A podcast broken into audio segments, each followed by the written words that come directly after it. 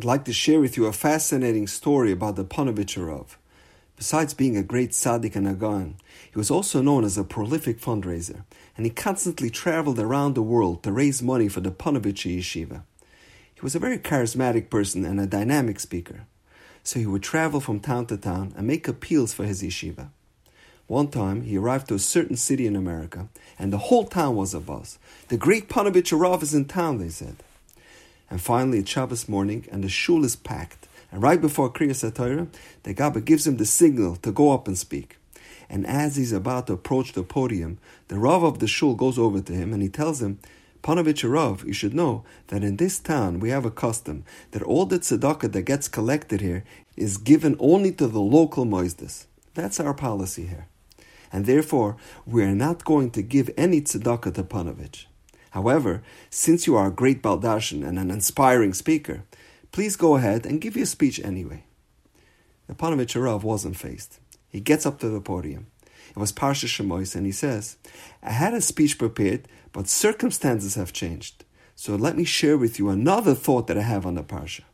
And he says this incredible word. When Moshe Rabbeinu was put in a basket and placed into the Nile River, the pasuk says, And his sister Miriam stationed herself at the bank of the river, Ladeya Maya Asalai, to know what would happen to him. Asked the Panovich this child had a father and a mother. He had a brother. Where were they? Can you imagine putting your three month old baby in the Pacific Ocean and just walk away? You don't even look back? You continue on with your life like nothing happened? Where was Amram and Yocheved? Why didn't they stick around to watch what the end result would be with their son?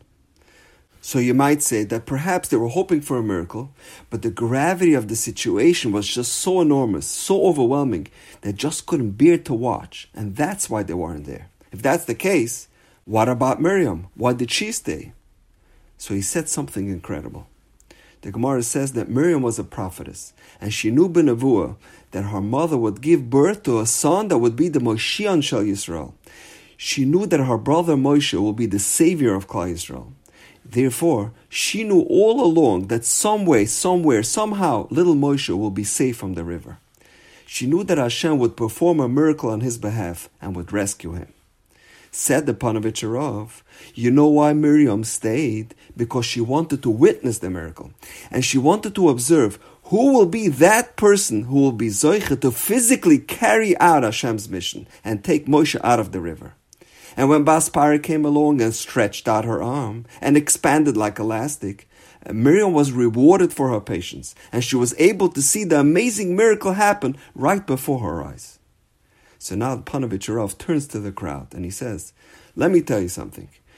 Panovich Yeshiva will survive. In fact, it will thrive and it will outlive all of us. The only question is how. Who will have the zchus to do it? Who will have the foresight and the wisdom to want to be part of it? And that's why I travel around from town to town to meet those lucky people, to meet all those Miriams around the world. And indeed, his words prove to be prophetic. The idea is, when we see a Davar Shabbat a shul, a yeshiva, an organization being built, our attitude should be, I want to be part of it. I want to have a chelik in the Torah, or the tefillas, or the chesed that will be performed in those places. There are people that will give a donation, even a small amount, to every Makam Torah, to the Mir, to Panovich, to BMG. Why do they do that? Because there are guaranteed returns in this type of investment. There's an attitude that something significant, something dramatic is happening here, and I want to be part of it.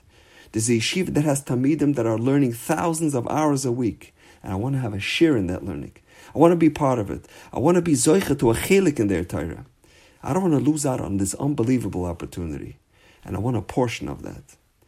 People will invest a small amount of money in every new coin that comes along, in every new company, every IPO being offered. They rationalize, I can never own or be a CEO of such a company. But that doesn't preclude me from benefiting from their earnings so I'll buy some shares and reap the benefits. Similarly, when it comes to Torah institutions, I will never be a Rebbe or a Shishiva. I will never have the opportunity to learn all day or be a Marbitz Torah. So I'll contribute to multiple yeshivas so that I can acquire a small share in the Torah of every yeshiva. In the words of the Panovich Rav, guaranteed to be the greatest investment ever made.